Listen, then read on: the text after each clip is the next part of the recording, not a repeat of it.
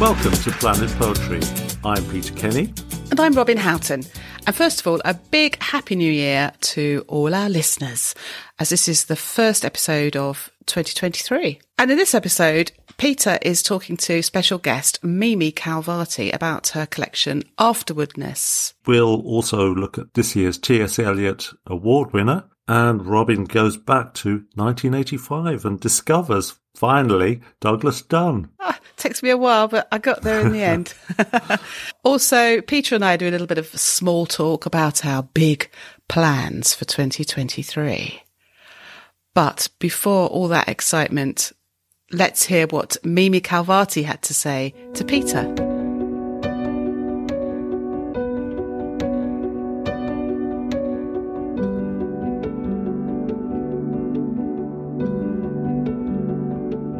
Mimi Khalvati was born in Tehran and grew up on the Isle of Wight, where she went to boarding school. After training at Drama Centre London, she worked as an actor in the UK and as a director in the Theatre Workshop Tehran.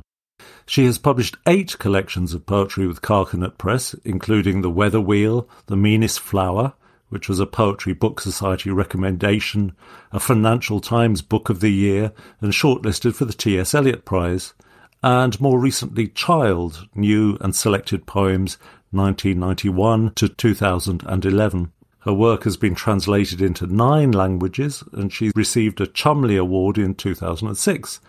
Today we're going to be discussing her exquisite collection Afterwardness, published by Carcanet in 2019.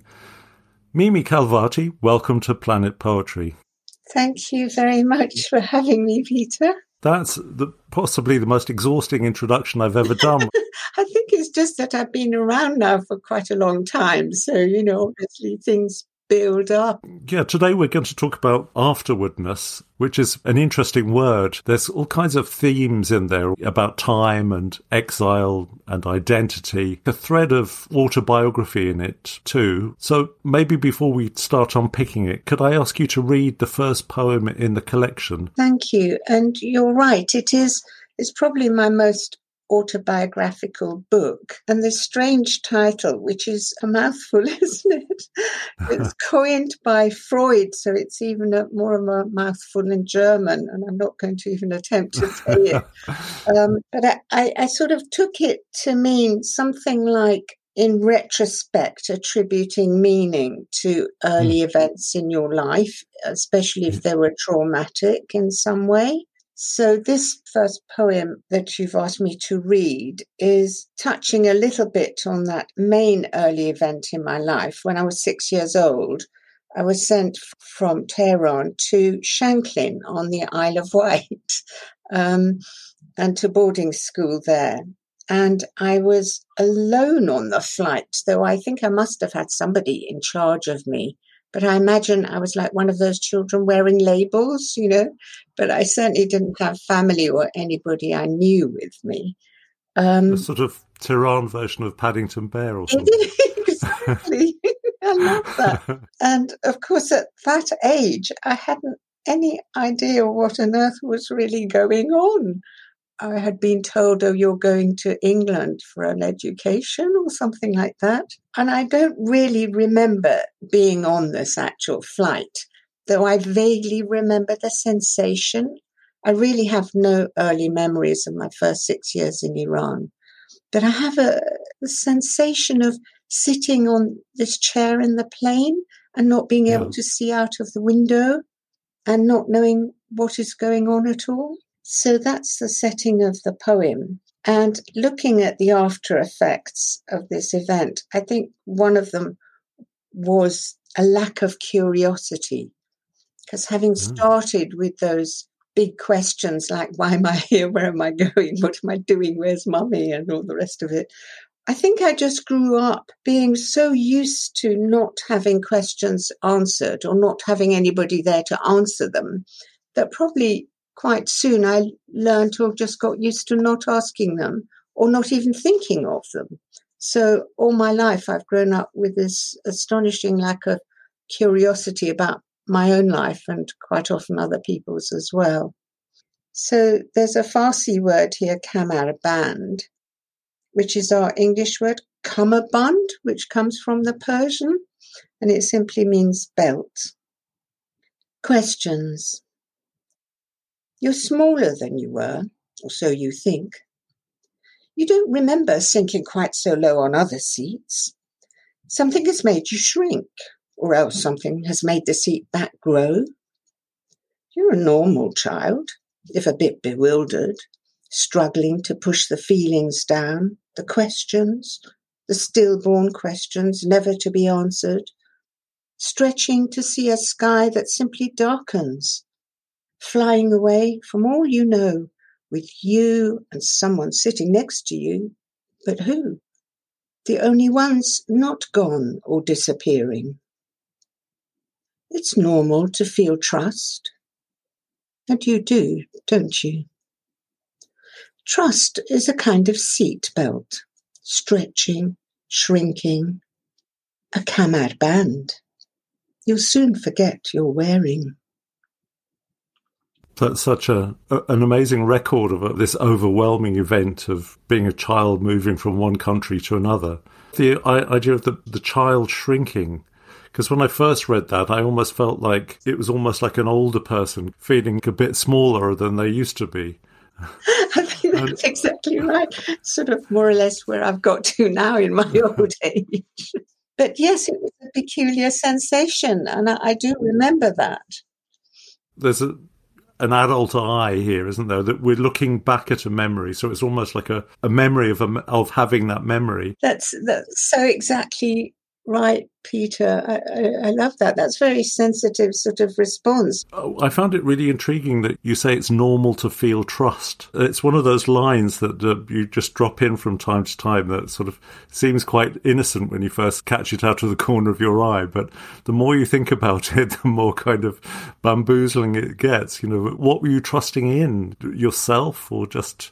It's a very good question. Of course, it's a statement that isn't particularly true or necessarily true. Yeah. Um, but I suppose it's me as an adult looking back, thinking back to that child's self mm. and perhaps trying to reassure that child in some way. And I think it's that just general trust that, well, when you have no idea what on earth is going on and what you're going to do and where everybody is and why you're here and why is it so dark and so on, um, it's just that general trust, I suppose, in your family or where you came from that, oh, they, they will reappear or it will yeah. be all right in the end. Or even I've... you are normal, you know, yeah. and this is normal. Because I think that sense of lack of normalness was quite strong in my childhood. Well, I'm not surprised. It, it sort of reminds me of I, ages ago, I went through a phase of going through guided meditations. I, I remember at least uh, two or three of these were about going back and comforting your inner child. Um, you know, um, it was all very kind of new agey and uh, wow, so on. Is that what's happening here? There's a kind of a sort of comforting of that little girl that was put on a plane at such a young age. You know, um, I love that, what you're saying there.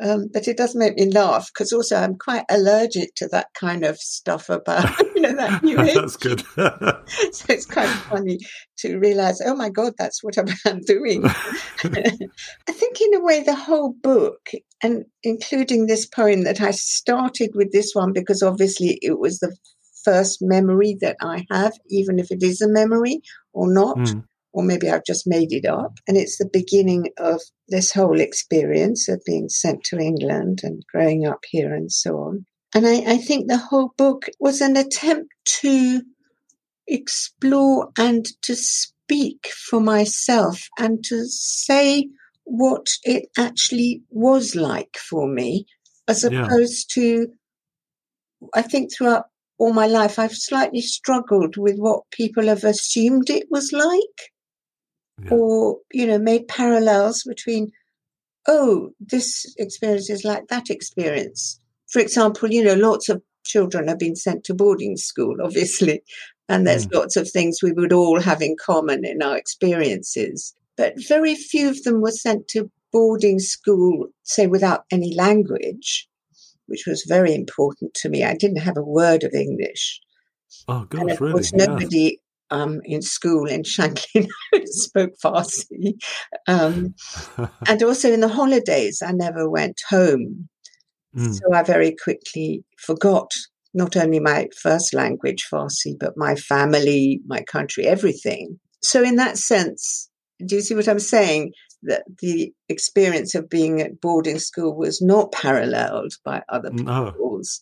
And I think this has uh, been a running sort of theme in my life that partly I go along with other people's assumptions and images and apprehensions or misapprehensions. But I think I've just got now old enough where I'm just saying, oh, come on, woman, for goodness sake, just say it like it was for you. You know, that's okay. Yeah. You can do that, you know. One of the fascinating things about afterwardness is that the form, the, the this beautiful form that continues through the, the book, which is uh, Petrarchan sonnet, and it gives the the whole collection a, a kind of real unity. Now, I, I'm not a great expert on Petrarchan sonnets, but I vaguely remember poor old Petrarch having all these lovelorn feelings for this woman Laura. But there is something about the form that maybe has got that kind of you know, the seeds of that yearning for something unobtainable in it. I, I saw uh, Carol Rumens said in the Guardian that the Petrarchan sonnet echoed in the collection's title poem the formal structure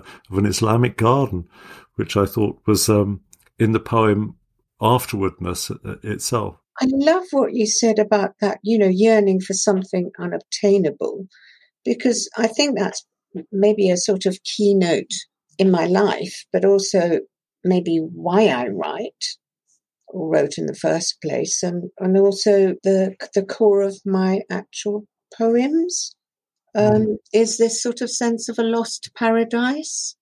Um, a lost maternal paradise, because I think at, at, uh, in Iran I was mostly brought up by women, you know, my mother, my grandmother, my great aunts, and so on. So yes, it is. It is. I think that yearning and that something unobtainable is that void in the middle, that is the loss of language, of culture, of family, of the country, and of identity. All of that. I, I hadn't associated the Italian or Petrarchan sonnet with that, but I, I think you know I, I, I love that. That makes sense to me. Um, and how it happened was actually you know, as as these forms always happen for me, is accidentally. Uh, the first Yeah. few poems I was writing just sort of came out as sonnets, and at one point I thought, oh no, the whole thing's going to be a sonnet sequence, and then a bit further on, I thought, oh God, it's going to be book length. Oh my God! So in a way, it was against my better judgment and instinct that that's how it happened. But I I do know that, I mean, I love the Italian sonnet and, and working in it in the way that I don't at all the Shakespearean or English sonnet, Mm. which is much more hard edged, more like cabinet making. You know, everything has to dovetail and go click, click, clickety click kind of thing. Yeah. the Italian sonnet to me is more mercurial, more changeable, more fluid, more Italian, um, more organic, you know, in some way. Um, and yes, interesting, um, Carol's comment that it echoes the structure of the Islamic garden, which certainly lies behind that image of the Islamic garden is featured, I suppose, in that title poem. Would you like me to read it? Absolutely, yes. So again, there's a word in Farsi, which is exactly the word for the Islamic garden. It is chahar bagh. Chahar means four and bagh is garden. So it's four garden or a quadripartite garden. It's a garden hmm. divided into four segments by paths or rivers. And that, that is the original model. Eden, paradise. Afterwardness. An 11 year old boy from Aleppo, whose eyes hold only things no longer there a citadel, a moat, safe rooms of shadow, afterwardness in his thousand yard stare.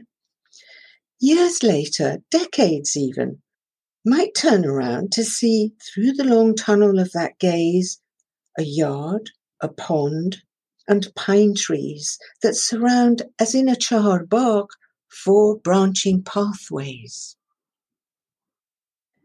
Where do memories hide? The pine trees sing. In language, of course, the four pathways reply. What if the words be lost? The pine trees sigh. Lost, the echo comes, lost like me in air. Then sing, the pathways answer. Sigh and sing for the echo, for nothing, no one, nowhere. I, love the idea of memory as hiding in language. Uh, and there's that thing from your own life of losing a language and how that kind of affects your memory. And, and the end of the poem, this idea of lost, the echo comes, lost like me in air, which picks up on the, the sort of flying away or flying to, into this new life. But this idea of speculating also about this 11 year old boy from Aleppo, what kind of memories he'll have in the future it's just so, so, so rich a poem. What role does memory play in your own life? It, it's a recurring theme. Well, it is. Um, I think bad memory is the recurring theme because, yeah. as you've implied, you know, when I lost my language Farsi, I think I lost all the memories that were encoded in that language because mm. it's very strange that I, I literally do not have any memories up to the age of six. And I reckon that it was because those memories were in Farsi, as it were. If I'd lost the words for things, then I lost the memories of those things. And then I think bad memory became a kind of habit, along with this thing of not having the answers to those biographical questions. You know, like, for example, I don't know why I was sent to England at that age. I don't know when my parents got divorced because I wasn't there. You know, all the things that happen in your personal life. I didn't really have the story. And um, I was thinking about in our age of, you know, these mass migrations and displacements and so on, that now there must be many, many, especially children, I think, who will be in that situation. They'll have no memories of where they came from or their first languages or their cultures or the story of their lives in a way. Mm. So, so my question also is not just to mourn all that as a loss, but to ask, well, now that we think having stories are so paramount, you know, to tell your story and be heard, but what if you don't have that story to tell? How then do you still give value to your life lived? Because it isn't a life with less value because you can't remember things. Um, so, in a way, these are the questions that lie behind this book.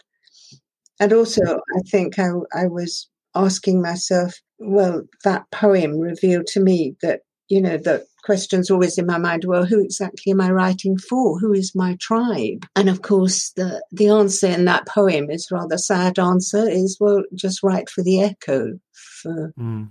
nothing no one nowhere you know. Because i I, th- I think so much of who we are is founded on memories that we have as young, as young children. I, i've been thinking about this a lot recently. And when you know false memories and memory is so unreliable or in your case, almost absent from the age of six, that kind of, you know, how do you construct a story about who you are if you just can't remember, you know? So. Exactly. And in a way, this book afterwardness is, is like, right, this was the point, that departure into another world that I start my story. What's fascinating about it to me is that this kind of half remembered hinterland, as it were, keeps informing and intruding, but often in non-verbal kind of ways, in just images and so on. Yes, that, that that's exactly right, Peter. Because it's not all memory that's lost in that way.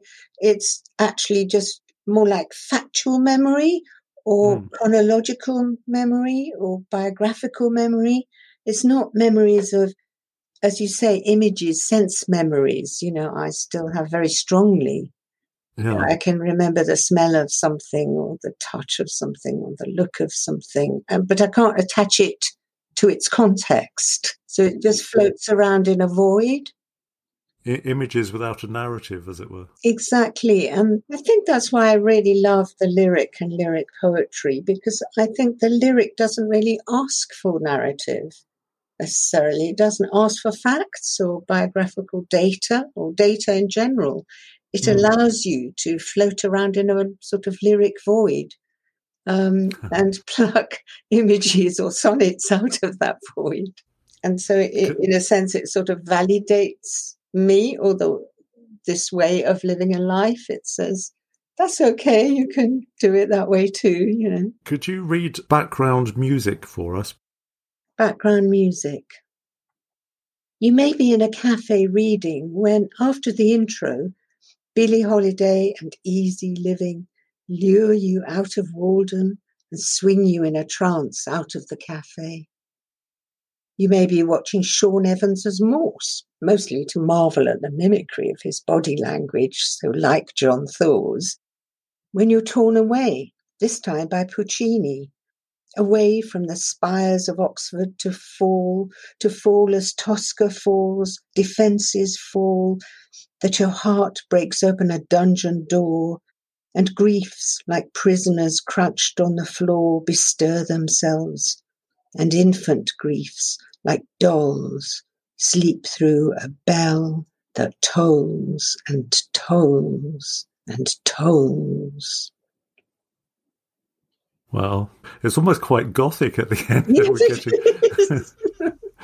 I think But that comes from Tosca.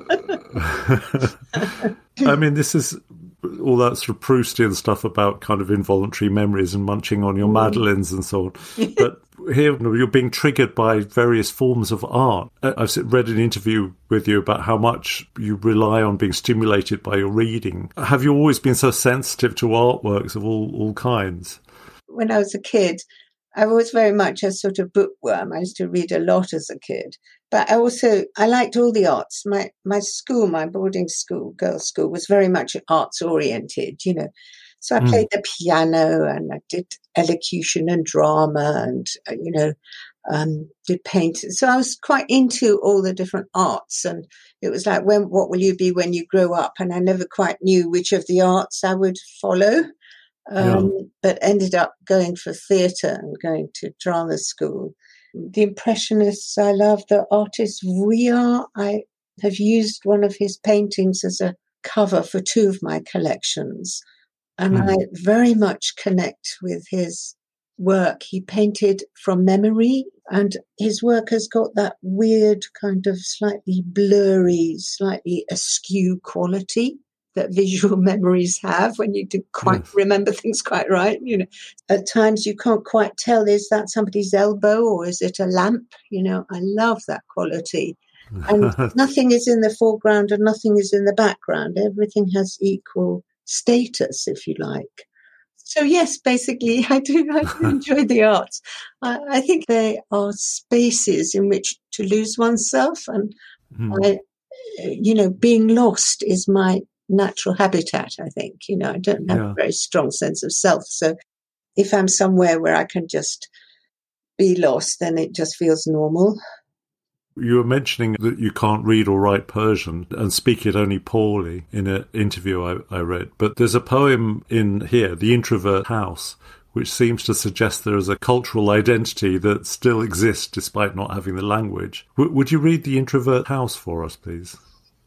Um, this the introvert house. I didn't know this, but I, I was excited to discover this is an architectural term for houses that have that central courtyard. So common Oh, in, it's an actual. Spain or Iran. It's an actual thing. Yeah. yeah, so it's where the house is built around that hidden central courtyard that's walled Hmm. in, the walled courtyard, which in itself is again that original model of the Garden of Paradise. So it's a, a little echo of that. The introvert house. At its heart, the pool, the blue rug of sky. In the middle of my room, the Gilim with its fish and fowl. My propensity for arranging furniture, it would seem, in lines around the walls, leaving the floor alone as the focal point, may be due not to some dullness in the soul, but more to workings in the bloodstream, some residue in subliminal memory of windows that look forever inward, galaxies that spin on carpets, geometric rows of turquoise tiles ablaze with symmetries inherent in physics, aivans, porticos of gardens brought indoors. A Sufi's verses. I had to look up what a kilim was, which is a, a woven carpet. Yes, and an avan, as like in the mosque, is, is like a kind of niche in the wall. Mm. This is a fantasy, Peter. I think this this house. It's it's like my hoping that some of this culture is in my bloodstream and not knowing Yeah. if it is or not, but you know, fancying it to be so. When when you were in your twenties, uh, you went back to Iran for a while, didn't you? Uh, you know, what, what was it like for you as somebody that was born there, but then going back as an adult after all this kind of interlude of Englishness? Well, it, it was really mostly it was incredibly embarrassing because Right. I think most of the time I was so embarrassed not to know my family. You know, I'd had literally have to be introduced. This is your grandmother and this is your aunt. You know, this is when I was 17. And Mm. embarrassed not to speak Farsi and then just embarrassed to be so out of it and fish out of water kind of thing, though everyone was very understanding and kind and loving and welcoming and generous. But I, I just did find it somewhat excruciating. Do you think an artist can ever feel completely at home anywhere? Do you need that sense of kind of otherness wherever you are? Yeah, I hear constantly writers saying that their home is in the language. Yeah. And I used to think that and say that as well. Whereas now, actually, I don't buy that. I think, no, it's not, I don't, it's not enough. You know, I want a home that's got actual walls and, you know, a fireplace. I think back to your first book in white ink and like the first poem in that collection, uh, Woman, Stone and Book. Um, I, I was just checking it for this interview and, and the first lines, you know, in your carcanet career, as it were, are, and I woke one night in tears from a terrible dream of a small stone house with a central chimney, a spiral staircase and grapes on the windowsill. I mean, it's a fine poem, but it, it, it's this kind of idea of, you know, a dream home, a kind of, you know, this idea of trying to pinpoint what home actually is, has really run through your work a lot, hasn't it? Oh my God, that is so amazing hearing those, you say those lines, which of course I'm completely, completely forgotten about. Um, I used to, for many years, have recurring dreams about homes. But they were more than houses, they were homes. And they were always in the process of, uh, I don't know, being knocked down or being rebuilt or, you know, there was always something wrong. But yes, I think a longing for home is always there. And this, as you say, this feeling for an elsewhere. And my elsewhere is, is never located even actually on earth. I locate it somewhere in the sky. It's Yeah. like beyond the sky I can see is an elsewhere. Although I don't feel particularly mystical about it. Your, your poem Scriptio Inferior picks up on that theme a little, I think. Oh my goodness, I'm so amazed that you're picking this poem, which I considered completely impenetrable. And when I wrote it, I thought, well, no one will have the faintest idea what I'm talking about.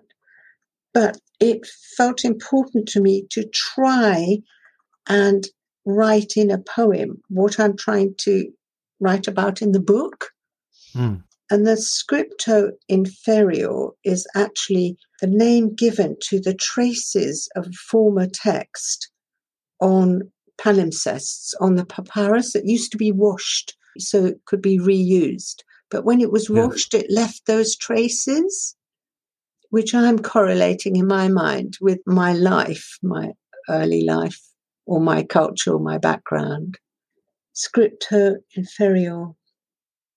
To know your story is to understand not only who you are and where you come from, even if some imaginary homeland is all you know shall ever know of home, but is also to understand the nature of story, how to prime a palimpsest for all successive stories, how to ensure reference points gain valence from the first.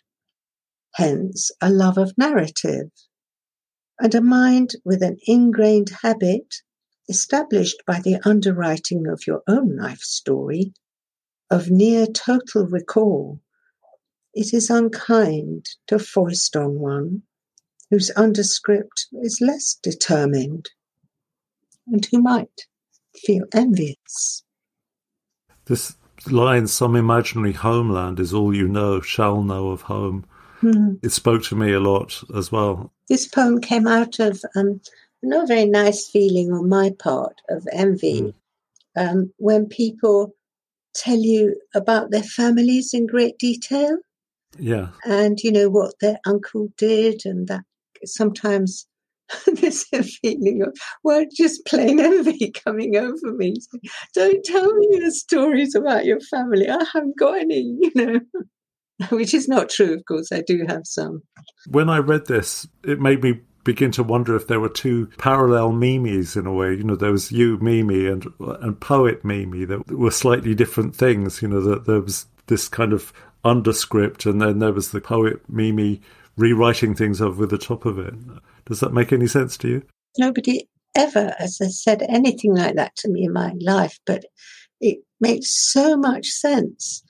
And I, I think part of my struggle is trying to bring the two together. I think I'm beginning to do that in this most recent book. I don't think I've done anything like that in the previous books. Mm. Um, Uh, yeah. But it's a bit late in the day, isn't it? You're well known for your sort of championing of the ghazal and that your collection, The Meanest Flower. I want us to go back in time to that and ask you to read a poem called Ghazal of Ghazals. It's a word um, connects to our word gazelle.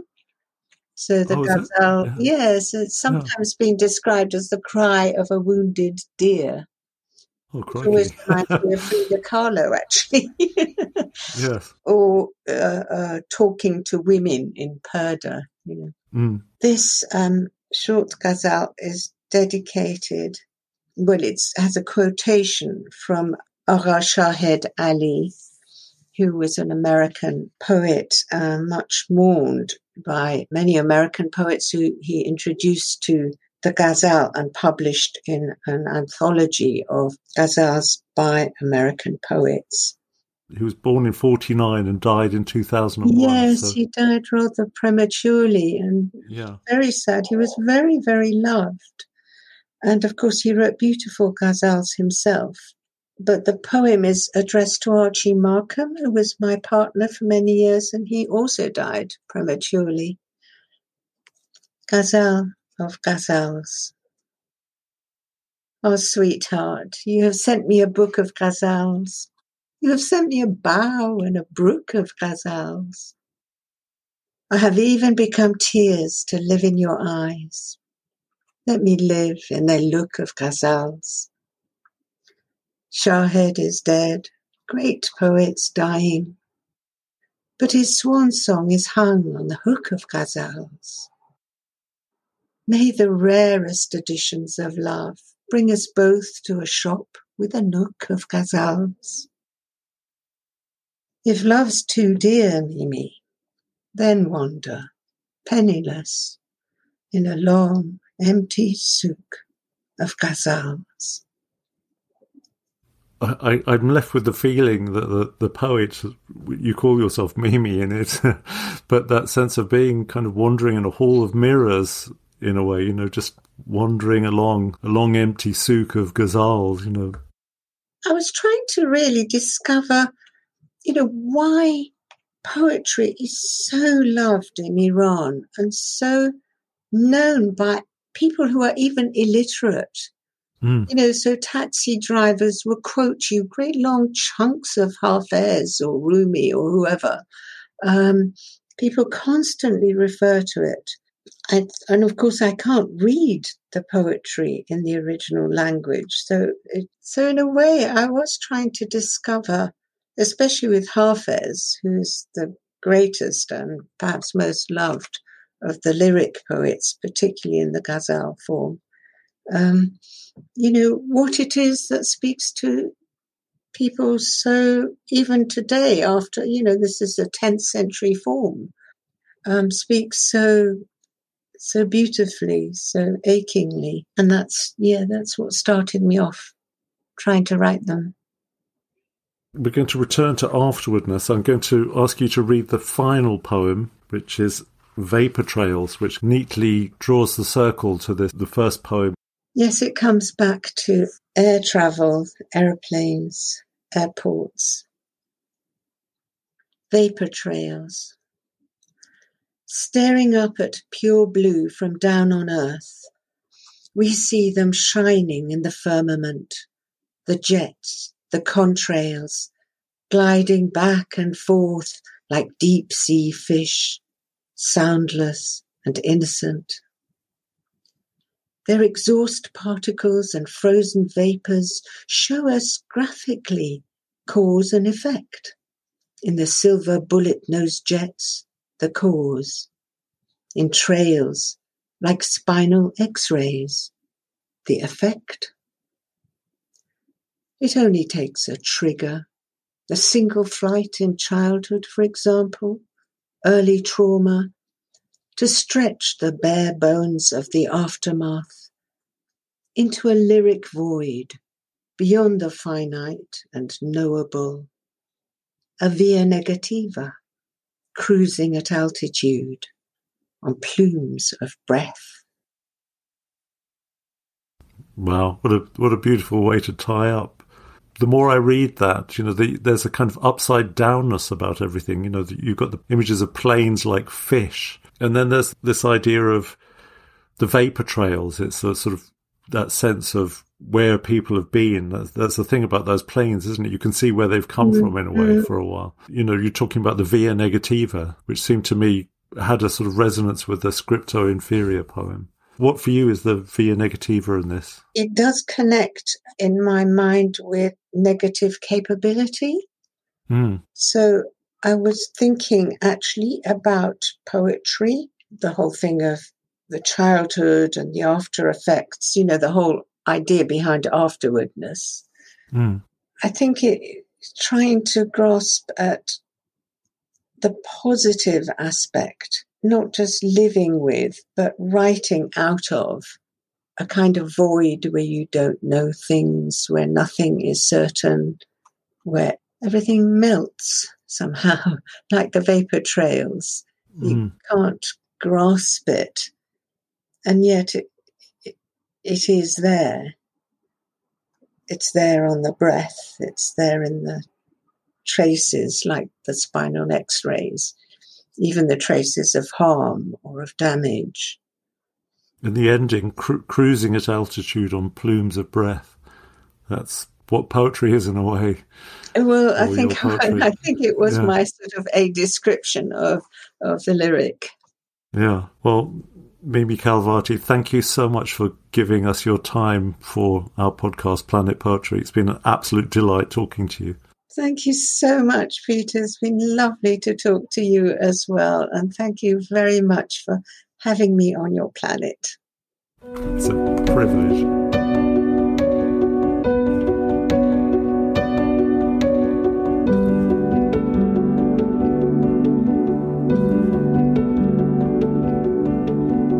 That was an extremely interesting interview, Peter. I sensed that, you know, you and Mimi had a really nice chemistry going on there.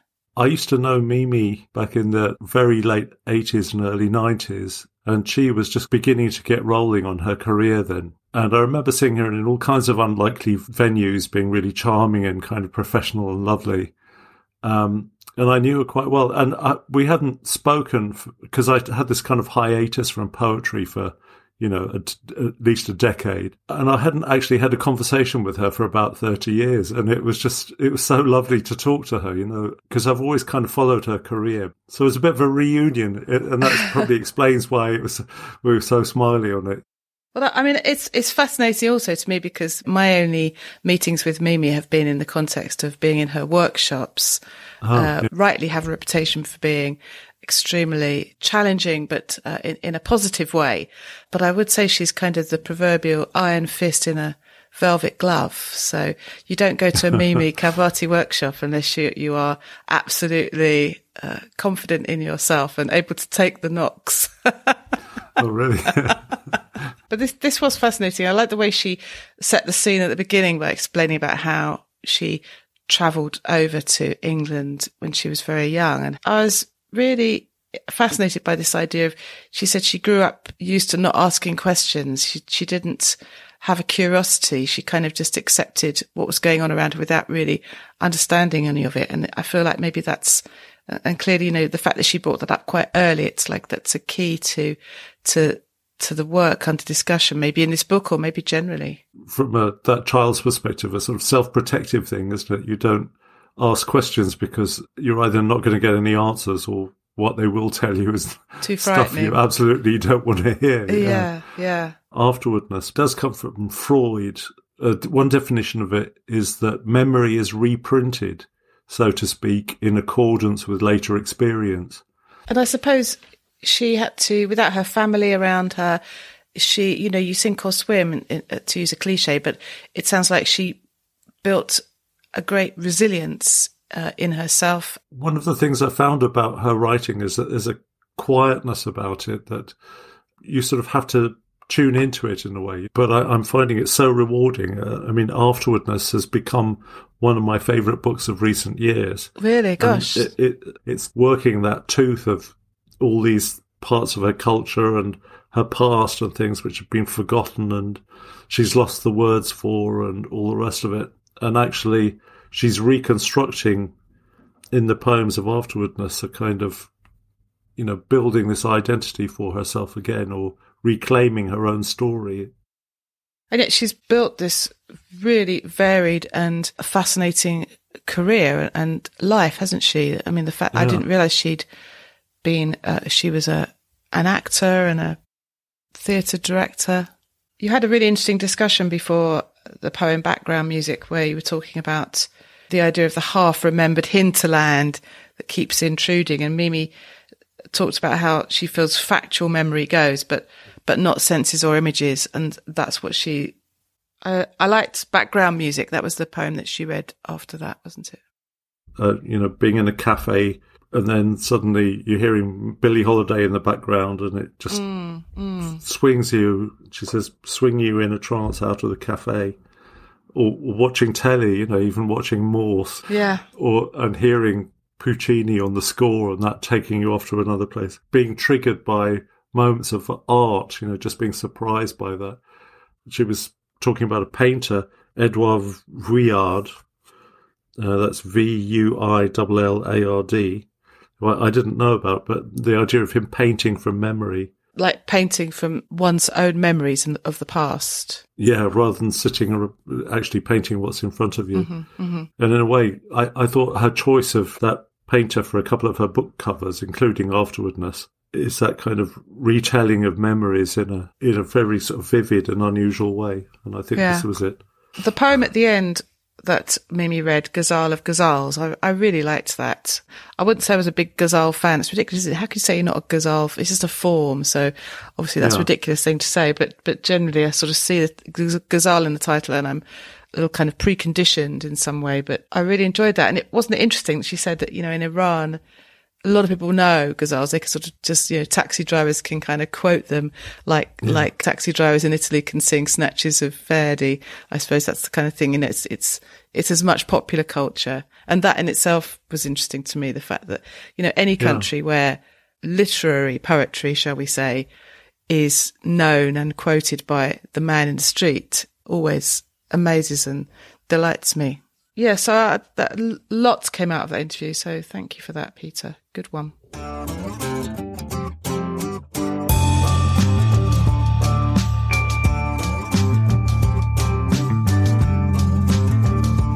So it's that time of the show when we talk about what we've been reading. So, what's been uh, crossing the desk of Robin Houghton lately? Well, I was reading the winter edition of The Dark Horse, Oh, yes. Yeah. Fine magazine. And on the cover, it says it's um, it's looking at two things: MacDiarmid at hundred, which I'll come back to another time, I think, Yeah. and a Festschrift for Douglas Dunn. Now, Oh. I had to look up Festschrift. I didn't know what it was. Do you know what it is? Some kind of celebration. Yeah, i exactly, exactly. It's apparently it's a sort of an academic thing uh, where colleagues, friends, students are invited to contribute essays or thoughts uh, on someone who's had an eminent career in academia. And so, first of all, I thought, oh, Douglas Dunn, he must be dead, but poor man, he's not dead at all. Because this is a Glad to fest hear it. so it's a, it's a celebration of his 80th birthday, which was last year. But uh, although I'd heard the name, he's not a poet that I'd read at all, and I'm, I feel a bit ashamed to say that now. But that's silly, isn't it? One can't read everybody. But um, Douglas Dunn. So so I was reading these essays, and some of them are quite entertaining. You know, that people who were his students, or there's there's there's uh quite a funny anecdote from somebody about how he'd picked up a what he thought was a a signed copy of one of Douglas Dunn's collections, and then when he when he was a student, he sort of triumphantly presented him with this book. Says, "Look what I've got," you know. And actually, Douglas Dunn, he just kind of didn't say anything, but he just signed it again himself, and he said. That one, that is not my signature. I did not Oh. sign it originally. like a fake, a fake Douglas Dunn had signed it. Um, but no, there, there's some there's some serious essays from you know Don Paterson. It's funny, I always struggle to understand Don Paterson's prose. Uh, his poetry is much more lucid. Isn't that funny in my mind? Because I'm just I don't have the sort of brain that can process his his uh, erudite thoughts. But there's essays from people like Richie McCaffrey, Catherine Gray, Kathleen Jamie, and um, so uh, so it's, it was interesting really to read about this man and his work. And there, oh, there's also some people who've written some poems, you know, in celebration of or after some of his work. Uh, and I really liked. Uh, there's a sequence by Rachel Boast for Douglas Dunn, and I really, uh, I really enjoyed that.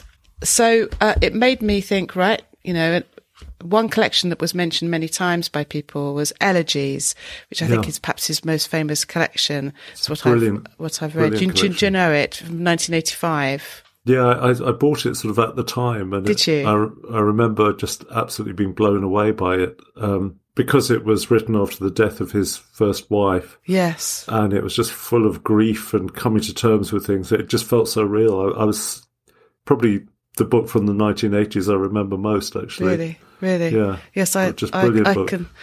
Terribly moving, isn't it? And and Mm. as you say, quite and quite raw. And I don't know. He seems to somehow go through. It's not just a sort of exploration of grief. It's I don't know. It seems to be more than that. It goes through every stage of dealing with this dreadful thing. And they were both in their thirties, I think, Yeah.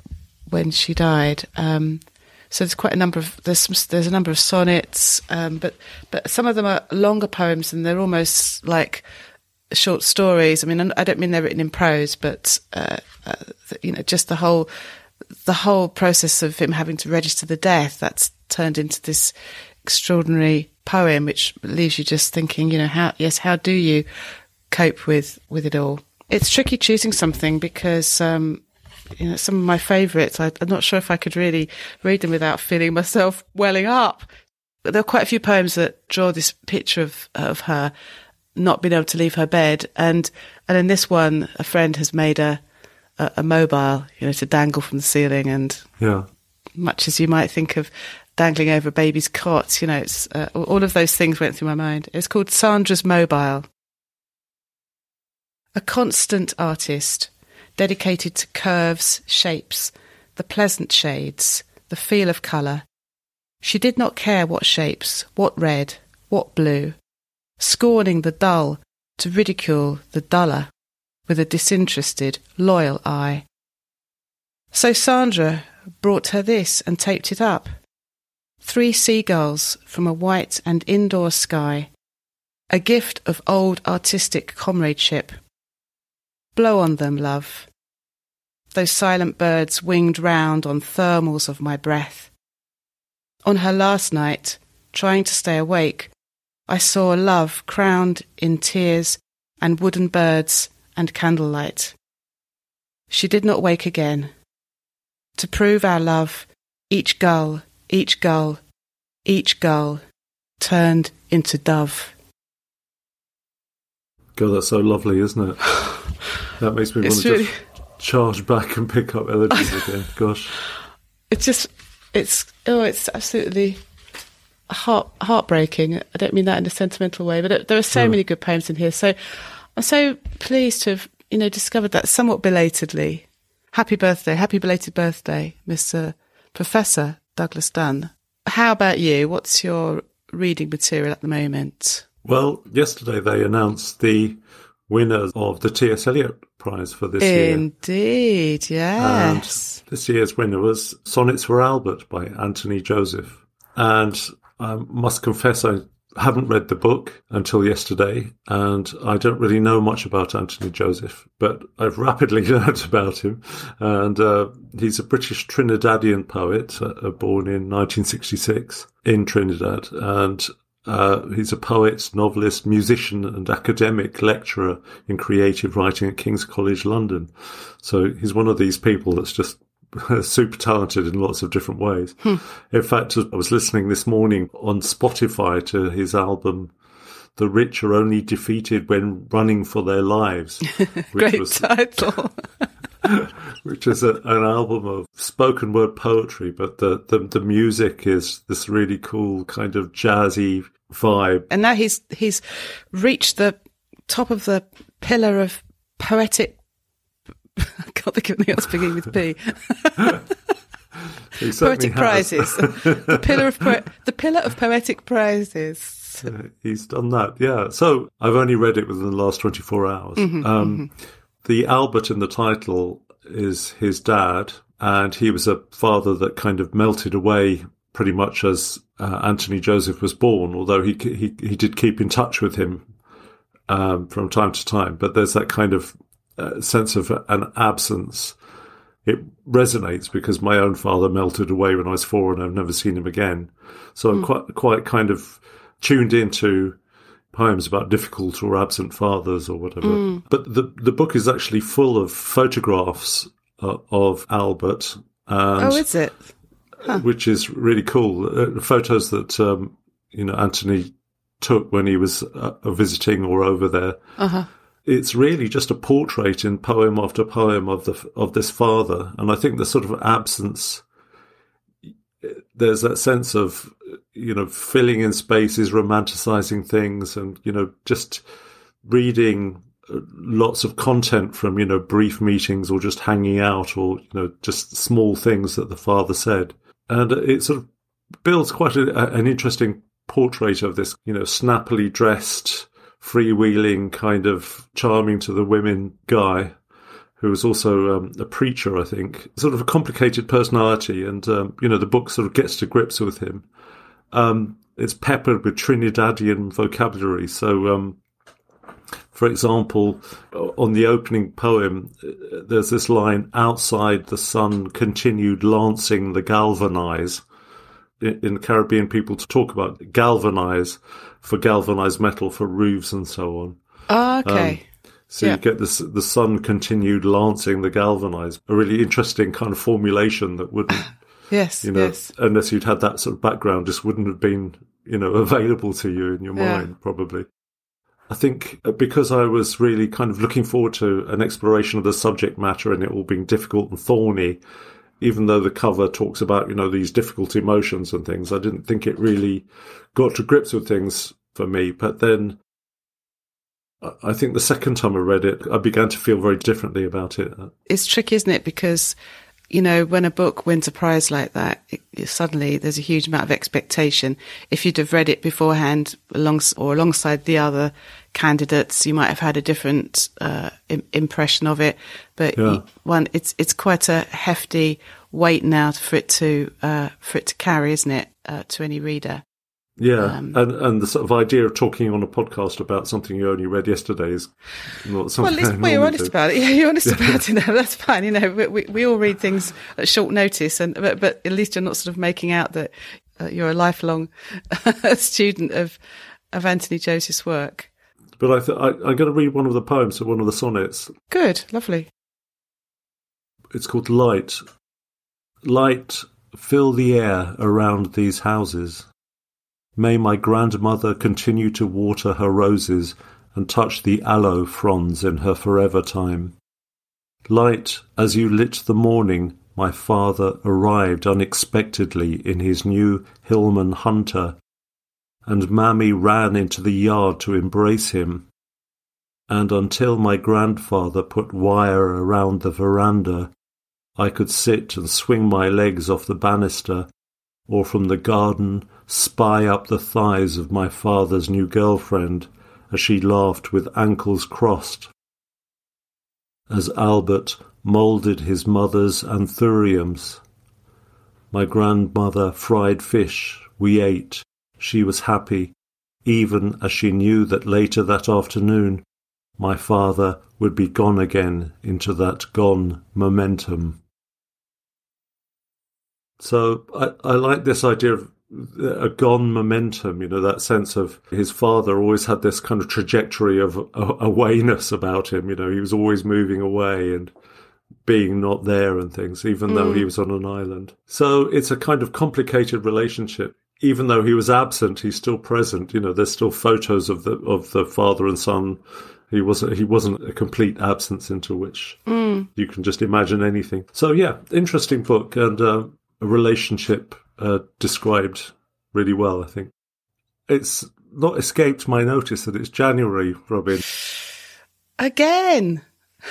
Any plans for world domination? I don't know. It's it's funny, isn't it? I I do feel very optimistic at the start of the year, but I also sort of each year I do feel I'm uh, getting a little cynical about things, and I have to kind of fight that tendency. Do you find that? You know, I think as one gets older, it's very easy to become a bit of a curmudgeon and the curmudgeonly aspect of one's personality. You can't deny it entirely, but I just don't want it to overtake everything. You know, I don't want it to overtake my positivity.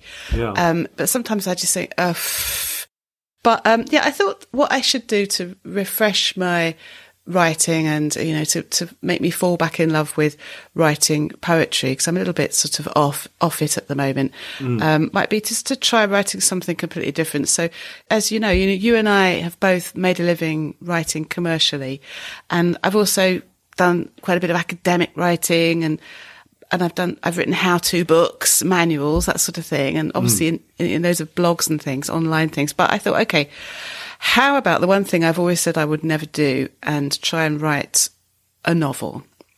Um, you heard it first here. I haven't dared say it.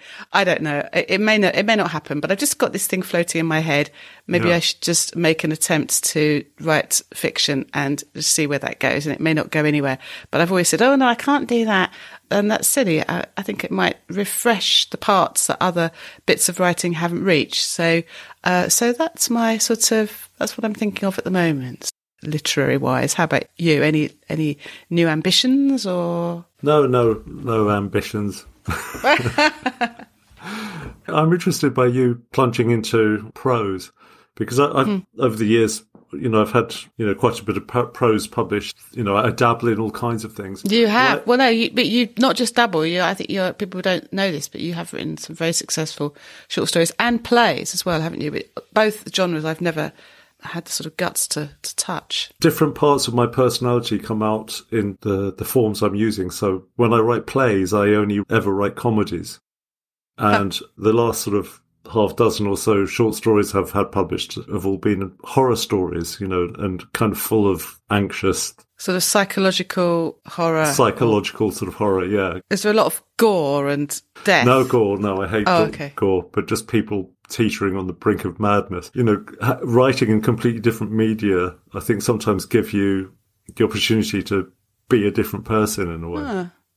Um, That's interesting. So it'd be interesting to see if you find uh, exploring prose a way of, you know, exploring a different part of you. Ah, good. Yeah. I feel positive about it then. What about you? Any big plans? I've always got my secret ambition, which is to get my wretched collection accepted somewhere. Um, uh, and I've got sort of one collection that's kind of pretty much there. Um, Excellent. And I'd like to complete the other one and just sort of punt them out, you know, see what happens. Oh, well, best of luck with that. Yes, I Yeah. think my long-awaited, what do they call it? A long-awaited collection. I think, I think, uh, I think we'll all be waiting for that till the end of Kingdom Come. I'm a bit off. I'm a bit off with collections at the moment. Why do we have to put poems into a collection? That's my question. All I ask in life is a book of poetry with my name on the spine. Oh, yeah. And don't, and I just don't, you know, if somebody offers me a book of poetry with no spine, I'll, I that would be the that? end. A spineless collection. You can see the reviews. Spineless.